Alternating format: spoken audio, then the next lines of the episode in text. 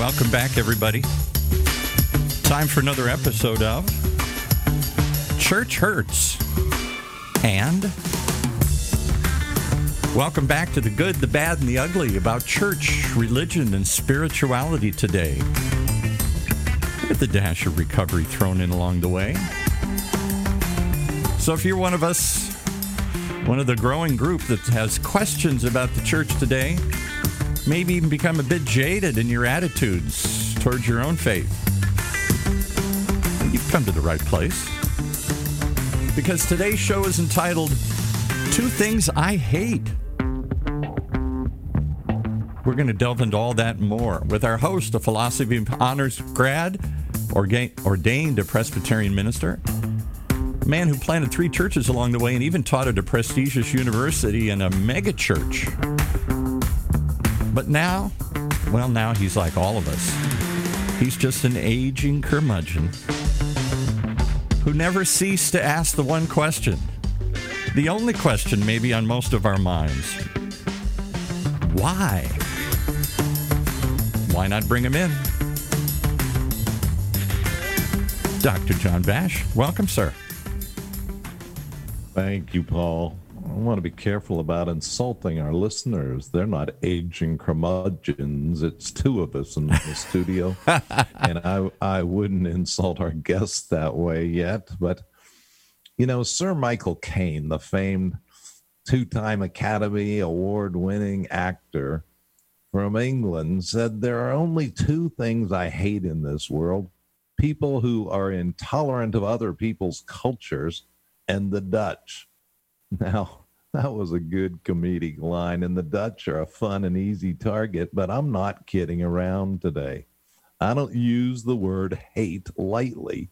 And to make matters worse, those two things I hate are directly about religion and politics, the two untouchables for a proper party to be had.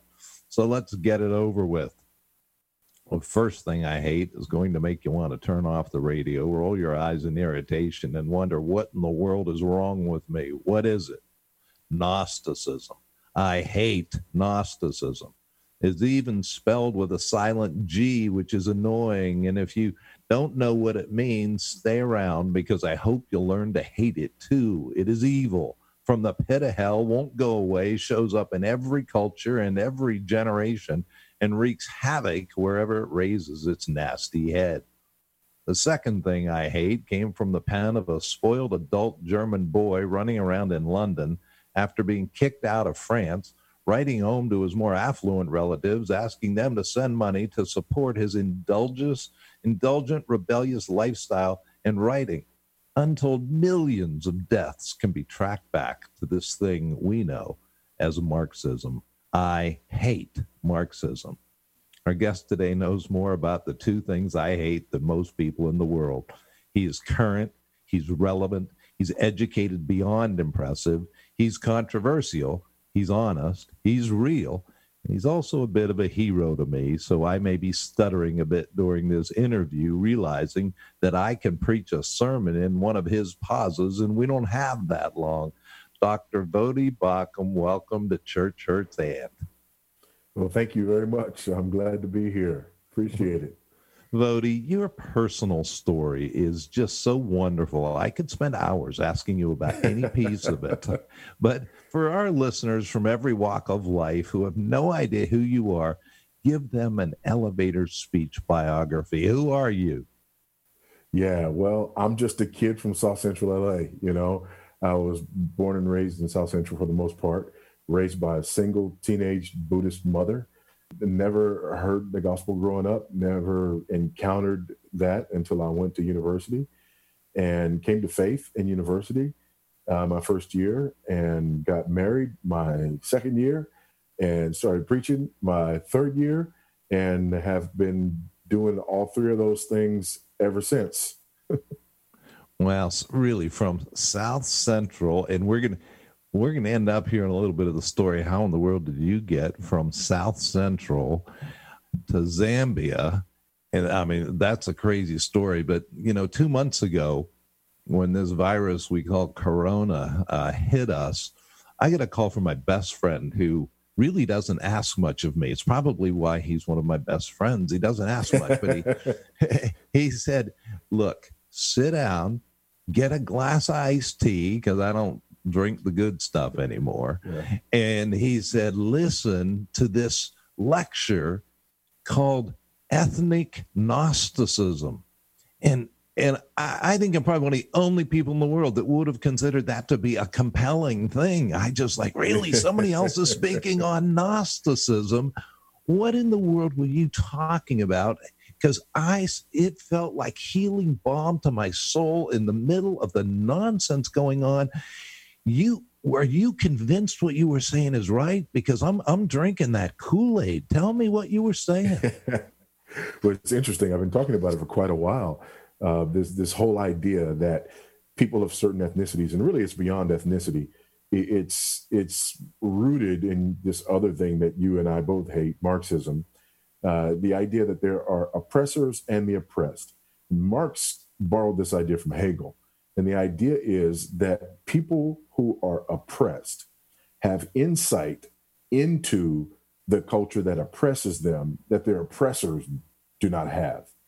And so, you know, when you decide that there are oppressed groups and there is an oppressor group, that leads to the idea that there's a special knowledge that you can gain by listening to the oppressed because they have a special knowledge that no one else has by virtue of their experience of oppression.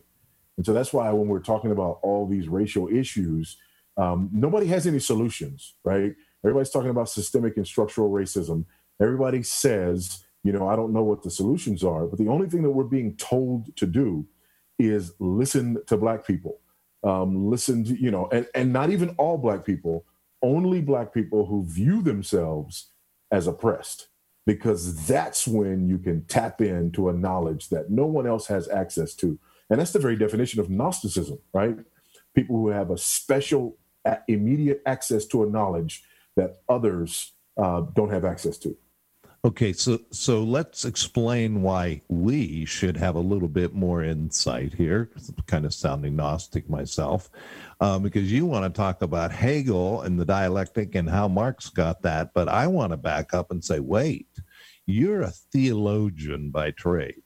You're you know you were educated at the top of the top, but you know that Gnosticism man, as Christians, there's a reason we get to talk about that because we knew about it long before Hegel. Talk about that Christian sense and why the church said it was from the pit of hell.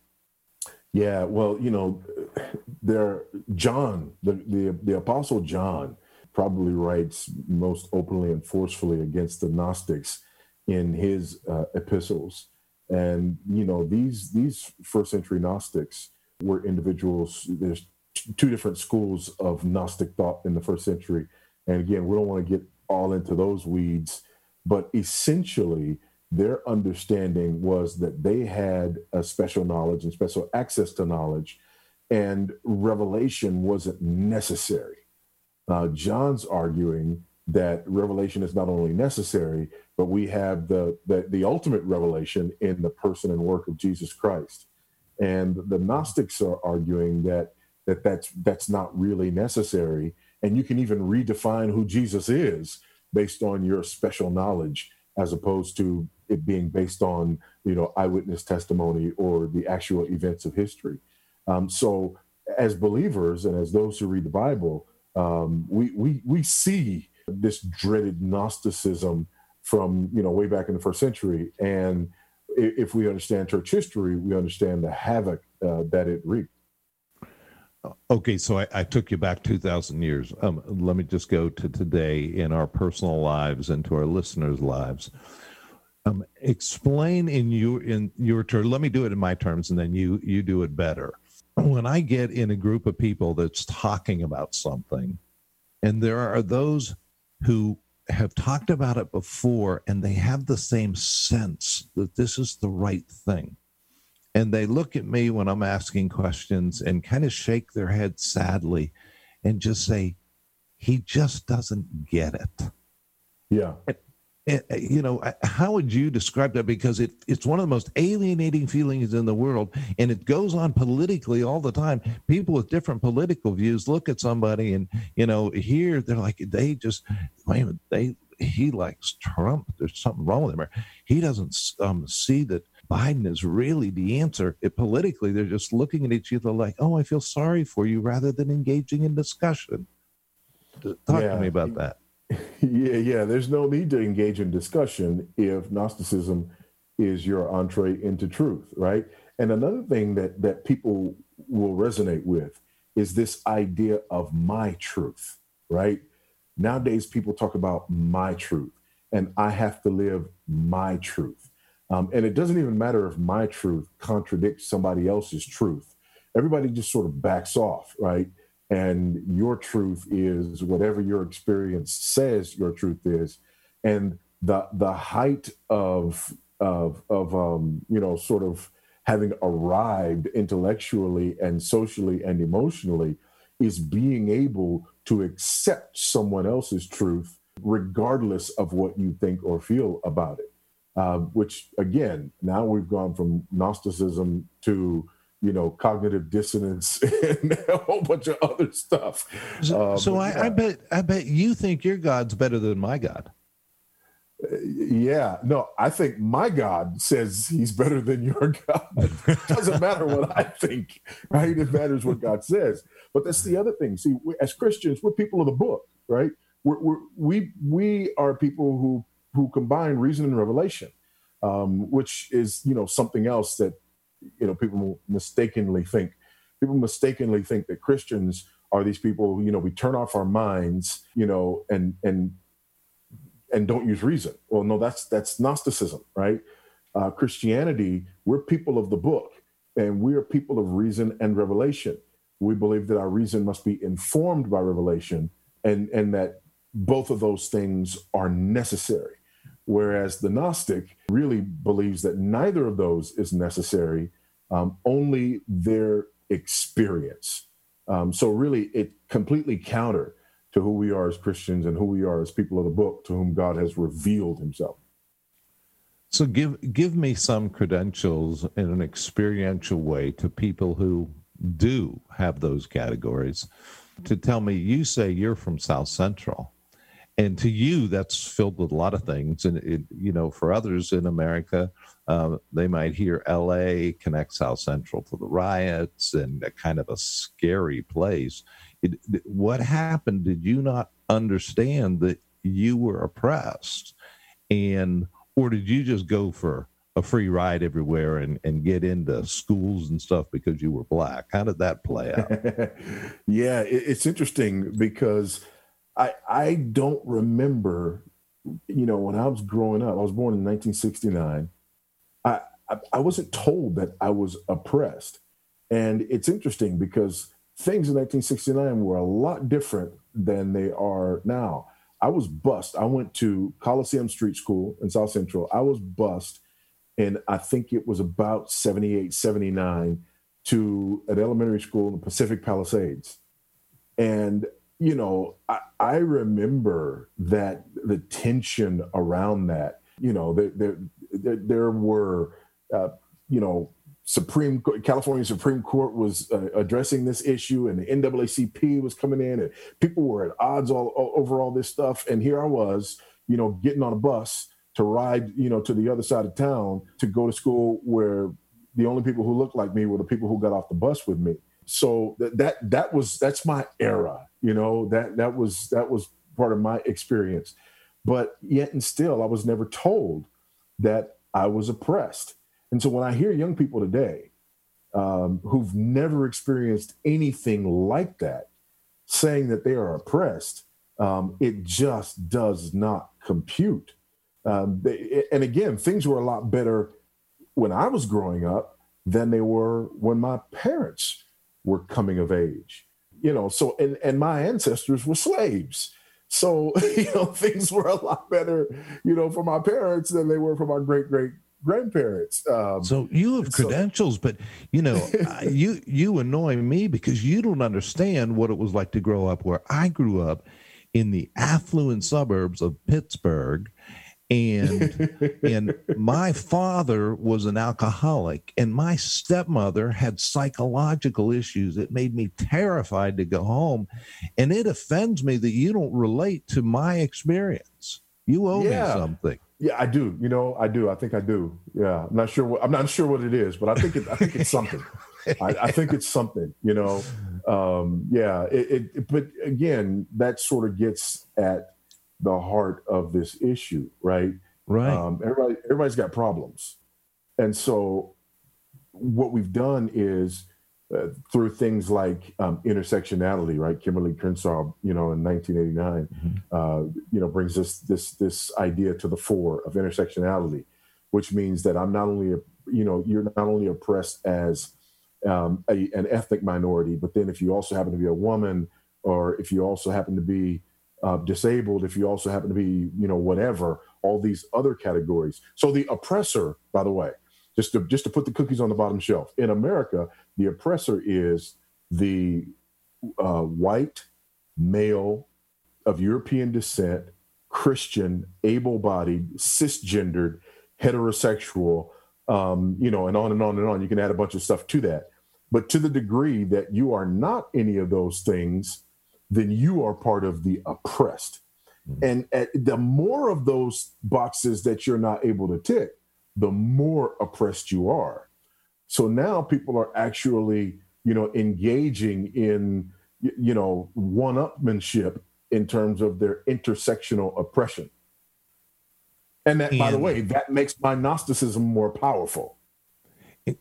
And here's what ticks me off about it. And here's why I love your teaching is that fundamentally, if we get into trying to think of the Christian word for it, if we get into a spitting match over who is more of a victim, whether it's me because of my abuse from my stepmother or from living with an alcoholic father or whatever lineup I can give, if I am focused on you having empathy for my stuff and other people being responsible for that, my experience is that is a dead end street for my own personal development. I'm stuck.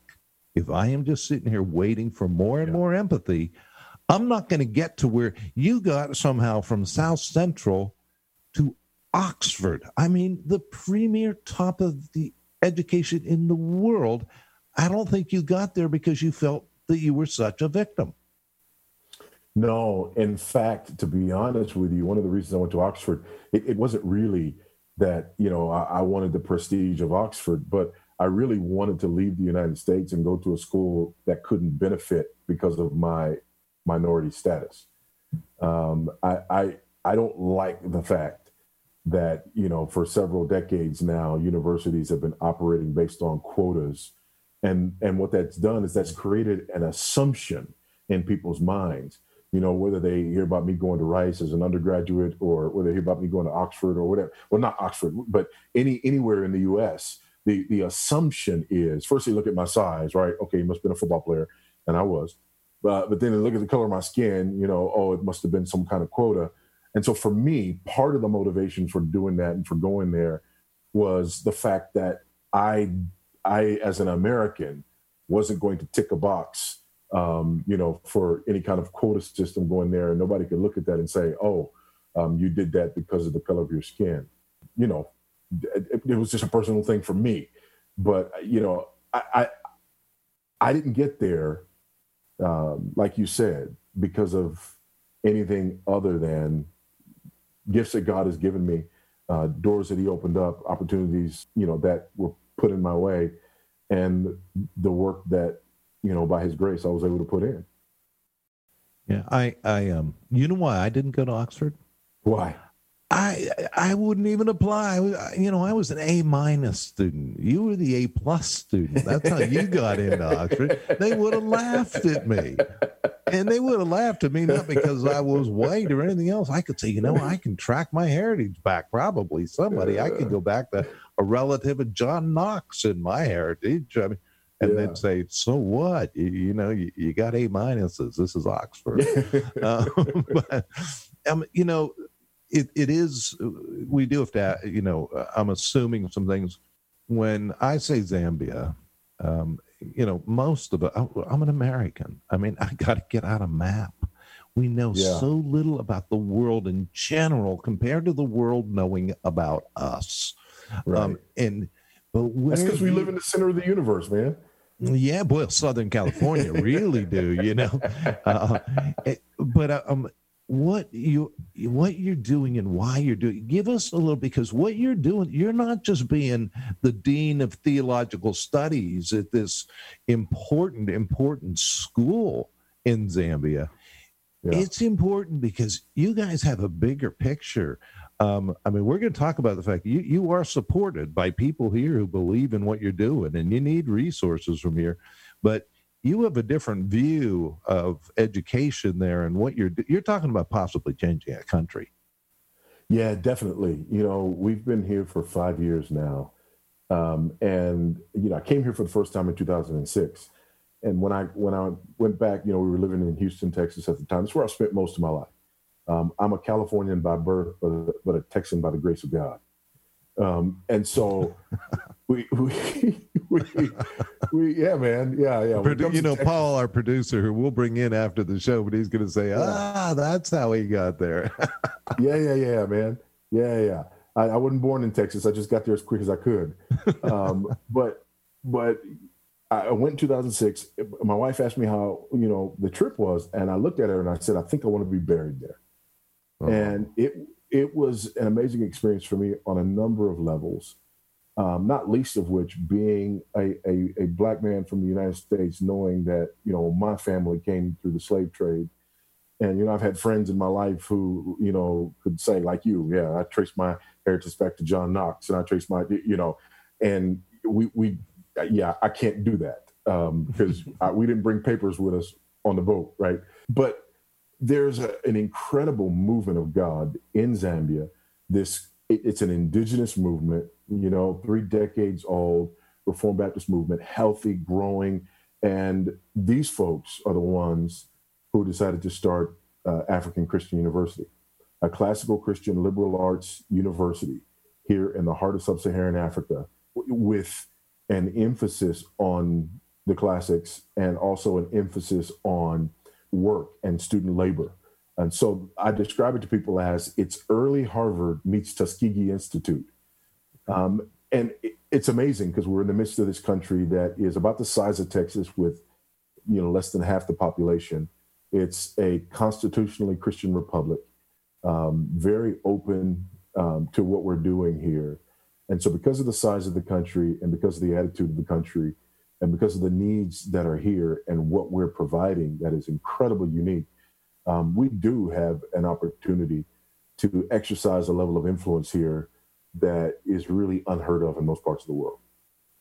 And and, and you really are talking about changing uh, how people look at life in general. This is not just uh, uh, coming in and saying "Come to Jesus" and and uh, and walk away. You're talking about people really the way they live, their values, yeah. the way government is structured.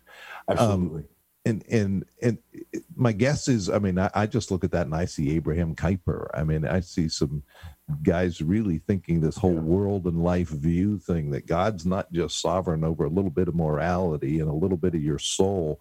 Um, who right. God is means how we do art and how we do politics. Every square inch. Every, every single square bit. inch. Yeah, that's right. And and yeah, that is just is. so good. It is, and it's amazing to be a part of something like that on the ground floor. You know, this this university's uh, five years old. We, we, were here for the the start for the launch, and um, it's been great to put our hands to the plow and and uh, work alongside our brethren here and see this thing grow. Um, you know, Lord willing, we'll have our first graduate um, here in a, in a few months. So yeah, it's, it's been good you know maybe after the show we can get into it but you have a book on family that i mean really everybody ought to ought to read. It's just good stuff. And um, you know it's interesting in light of you have a big family and we haven't had a chance to talk about them and we don't talk about them as basketball team because they're a bunch of artists. And i just wanted to warn you that I have a little granddaughter who's less than a year old, and and my daughter doesn't know yet, let alone my son-in-law. But one of my fantasies is that she gets to be sent to your house because you homeschool and and you teach them, you make your kids, you, you make them read stuff like Karl Marx and yeah, oh, and oh, yeah. Hitler and Hitler. You oh, read yeah. Hitler. Oh, they read Mein Kampf. They read Marx. They read Hegel. They read yeah. We we yeah absolutely. You know, it's it's the one. It's those who are ignorant of history that that are destined to repeat it, and we need to know, you know, where ideas come from. Um, we we need to understand, um, and you know, for I'll give you an example. There are a lot of people out there, uh, a lot of Americans, for example, who are you know running after Bernie Sanders and you know talking favorably about socialism but they don't understand the worldview. You know, um, they they they don't they don't get where that comes from. They don't get what its track record is, you know, historically and worldwide. Um, and so it's really important uh, from from my perspective for those kind of things to be understood.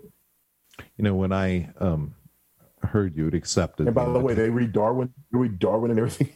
you know, because it's amazing. We teach Darwinian evolution in our schools, but most of our teachers have never read Darwin. Well, my kids do.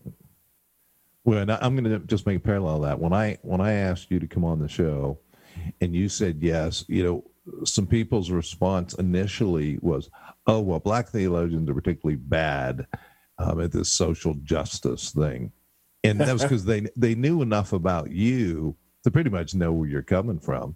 Why is it? And and I'm sorry, um, I, I, violated one of your principles. I mentioned the word social justice, and, and you agree, like I do. If it was never mentioned again, the world would would be a better place. Um, and but why is that? The whole notion. Why is it that theolo- black theologians in America, in my lifetime anyway, um, into that movement, all seem to have been influenced by liberation theology. And the second we mention Marxism, people just like, oh, roll their eyes in a Gnostic way, like they just don't get it. They want to dismiss all this stuff. Can you just make the connection? Because it's sad when I think of black churches and liberation theology, they don't want to talk to you because you don't buy the you don't drink the Kool Aid. Yeah, and and there's a there's a there's a word for it. There's a phrase for it. The idea is, I may be a black body, but I'm not a black voice, uh, and that's code for I don't buy into critical theory, cultural Marxism, you know, um, social justice, so on and so forth. Mm-hmm. Um, and and the only legitimate black voices are those that look at the world through the lens of oppressor oppressed power dynamics. And so th- these things come together. Uh, black liberation theology is really um, a grandchild or a child of uh, South American liberation theology, which was a Roman Catholic manifestation of Marxism uh, in South America. Um, and so, what it does is it changes the motif. It, it, it moves from the idea of God saving individual sinners from sin to God collectively saving the oppressed from their oppressors and uh, this motif was very attractive in in uh, in, in many cultures, attractive in third world countries. Uh, it was very attractive um, among a lot of theologians in Black church circles because of the awful history uh, in the United States um, and and and very real racism and oppression and slavery and Jim Crow and you know everything else you know that that that we have uh, in our past. So the idea of God being on the side of the oppressed um, and God delivering the oppressor um, is a very attractive motif, and it's one that runs through Black liberation theology.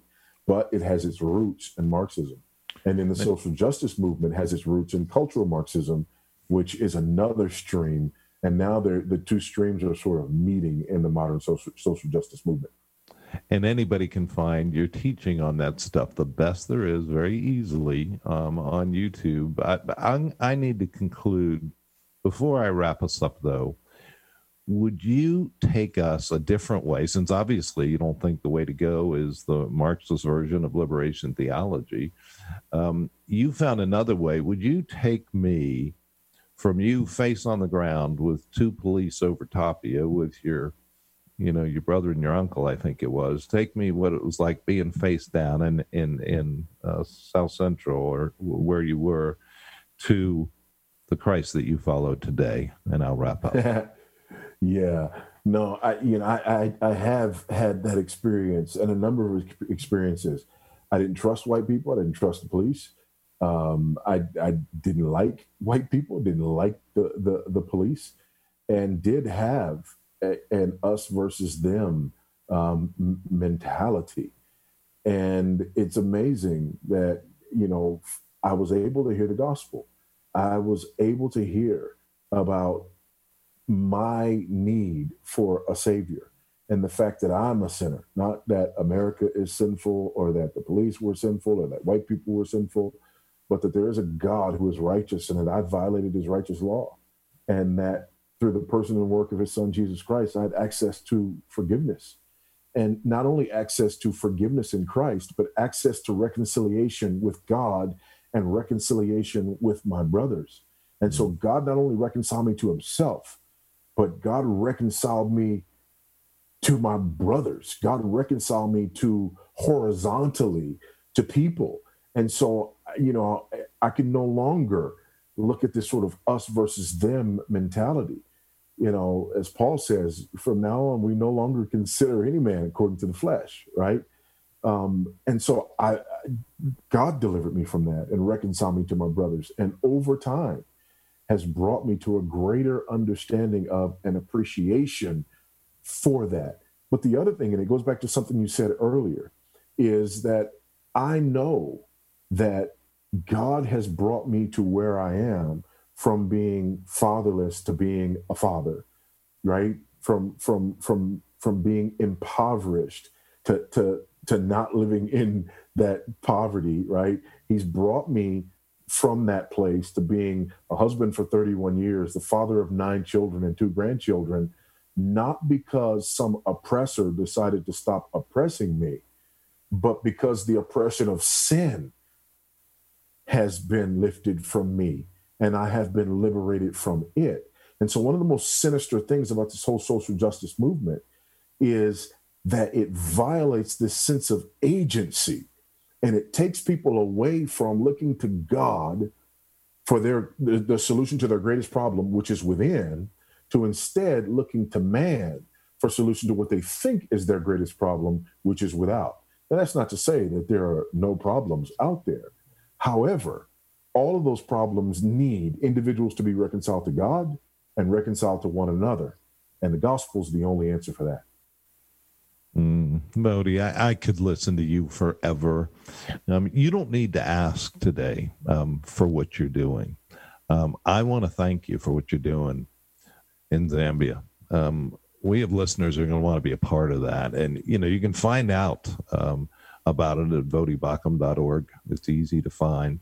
Um, and particularly those who could give regularly so you can count on it in the uh, months and years ahead, it'd be great. But at the same time, I want to tell you, I don't want you there. Um, I, I, want you back here.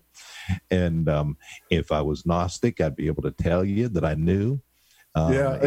you know, and I could be a Christian Gnostic and I could tell you the Lord told me, but you, you know, yes, you, you'd yes. want to get into a discussion about it. Let me just wrap up with this. You, you know, what's annoying to me is that I know there are people out there thinking, you know, Dr. Bash is just so impressed by this message because it's coming from a big black guy. And since I'm in recovery and learning to be healthy, I have a response to you. Go fly a kite. Others will shake their head. You know, they'll shake their head at the message of Voddie and they'll just say, he just doesn't get it. And I have a message for you. God may love you, but you can take your Gnosticism right back to the pit it came from. We don't need any more people in the world who get it and roll their eyes at those who don't call it woke or enlightened or whatever you want, but I'm going to call it Gnosticism and ask you to engage your mind and dialogue with the brain and the heart God gave you. we can learn from one another. In 2016, the Smithsonian Magazine published an article by Jason Daly about research into the language of bats. All that annoying noise you can imagine bats having in a cave was processed through a computer translation technology, and they discovered four distinct messages. One was arguing about food, the other, uh, their place on the couch or their sleeping cluster. The third about male bats wanting to make unwanted advances on female bats. And the fourth was about bats sleeping close to one another. Well, I'm guessing that would be adequate language for some of you after the show. We got a little too close about something a little too uncomfortable.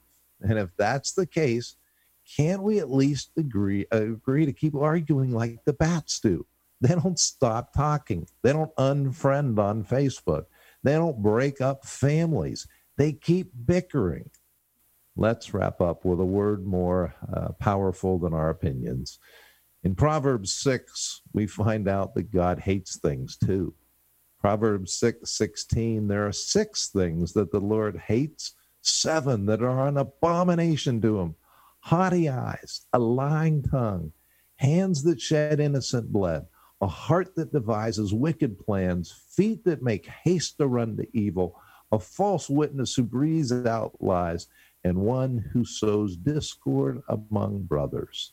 No matter how many ways you slice it, that is worth a thought. For Church Hurts and this is John Bash. Love somebody today and enjoy God, won't you?